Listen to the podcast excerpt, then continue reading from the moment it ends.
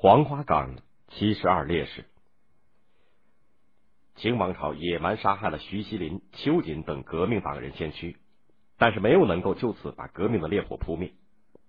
革命党人的暴动此起彼伏，慈禧太后在军事压迫的同时，玩起了君主立宪的把戏，搞什么制定宪法、建立内阁和议会，实行帝制下的议会民主。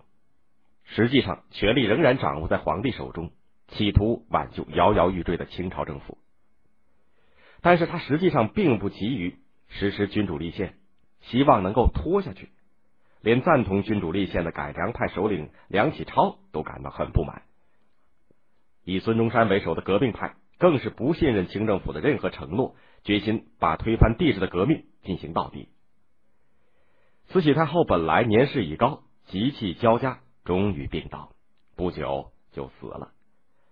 在他临死之前。不知做了什么手脚，把倾向于变法维新的光绪皇帝弄得驾崩。光绪的侄儿三岁的溥仪，在他的父亲摄政亲王载沣的福报下，登上了金銮殿的宝座，改年号宣统。举行仪式的时候，小皇帝竟然哭闹着要赶快离开。载沣安慰的说：“快了，快了。”迷信的清朝大臣认为这不是好的兆头。公元一九一零年，也就是宣统二年，革命党人又发动了广州起义。这年的秋天，革命领袖孙中山召集同盟会的重要骨干黄兴、赵升等，在僻能，也就是马来西亚槟榔屿召开秘密会议，讨论发动新的起义。孙中山说：“我们失败了多次，但是已经很有成绩。革命浪潮不是已经席卷全国了吗？只要下定决心，努力干下去。”不怕没有成功的一天。会上总结了过去失败的经验教训，确定集中同盟会力量，以会员为骨干，广泛发动清军当中的新军、防营、巡警、会党和民军参加起义，争夺广东省城，然后把革命焰火燃向长江流域的各省，烧遍全国。大家都同意这个精神，并且制定出具体的起义计划，以广州新军为起义的主力。由同盟会的革命党人选派八百名身强力壮的会员做敢死队员，分十路进攻，突然袭击，夺取省城广州。然后黄兴率领一路军攻入湖南，赵升率领一路军队攻入江西。谭仁凤在长江流域举兵响应，几路人马会师南京，大举北伐，直捣清朝政府的京城北京。会议结束以后，大家分头进行准备。一九一一年初。黄兴与赵生在香港成立了起义统筹部，具体领导这次广州起义。不久，省城广州的大街小巷突然出现了大约四十处新的公馆，这些公馆常常操办喜事儿，吹鼓手吹吹打打，礼盒花轿抬进抬出，好不热闹。其实，这些公馆都是起义队伍秘密联络和藏匿枪支弹药的据点，花轿和礼盒内运送的都是武器弹药。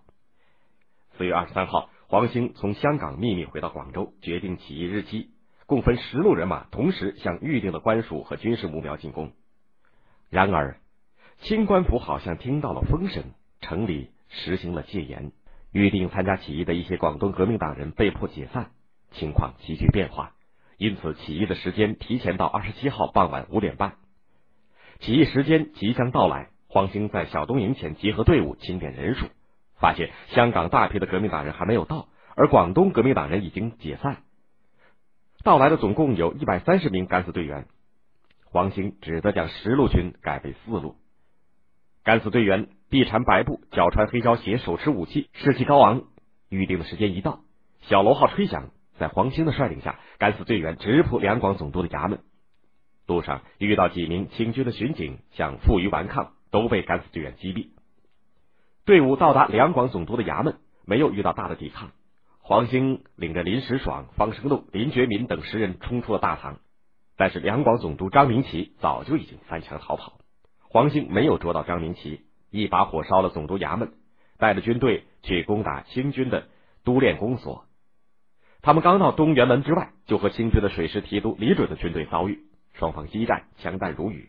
冲在最前面的林时爽中弹牺牲，林觉民受伤。黄兴右手两指被打断，仍然指挥战斗，但是终因寡不敌众，敢死队伤亡严重，只得边打边退。后来队员们被打散，只剩下了黄兴一人，他才进入一家洋货店，包扎了一下，换下血衣，逃出城去。在战斗当中牺牲的革命党人有玉培伦、方生栋、陈庚新、林觉民约一百人。后来收敛的革命烈士的遗骸有七十二具，埋葬在广州市东北郊的黄花岗，原名叫红花岗。历史上把这些死战的革命党人称为黄花岗七十二烈士。这是革命党人发动的第十次武装起义，虽然失败，但是极大的振奋了广大群众的斗志，成为辛亥革命的前奏。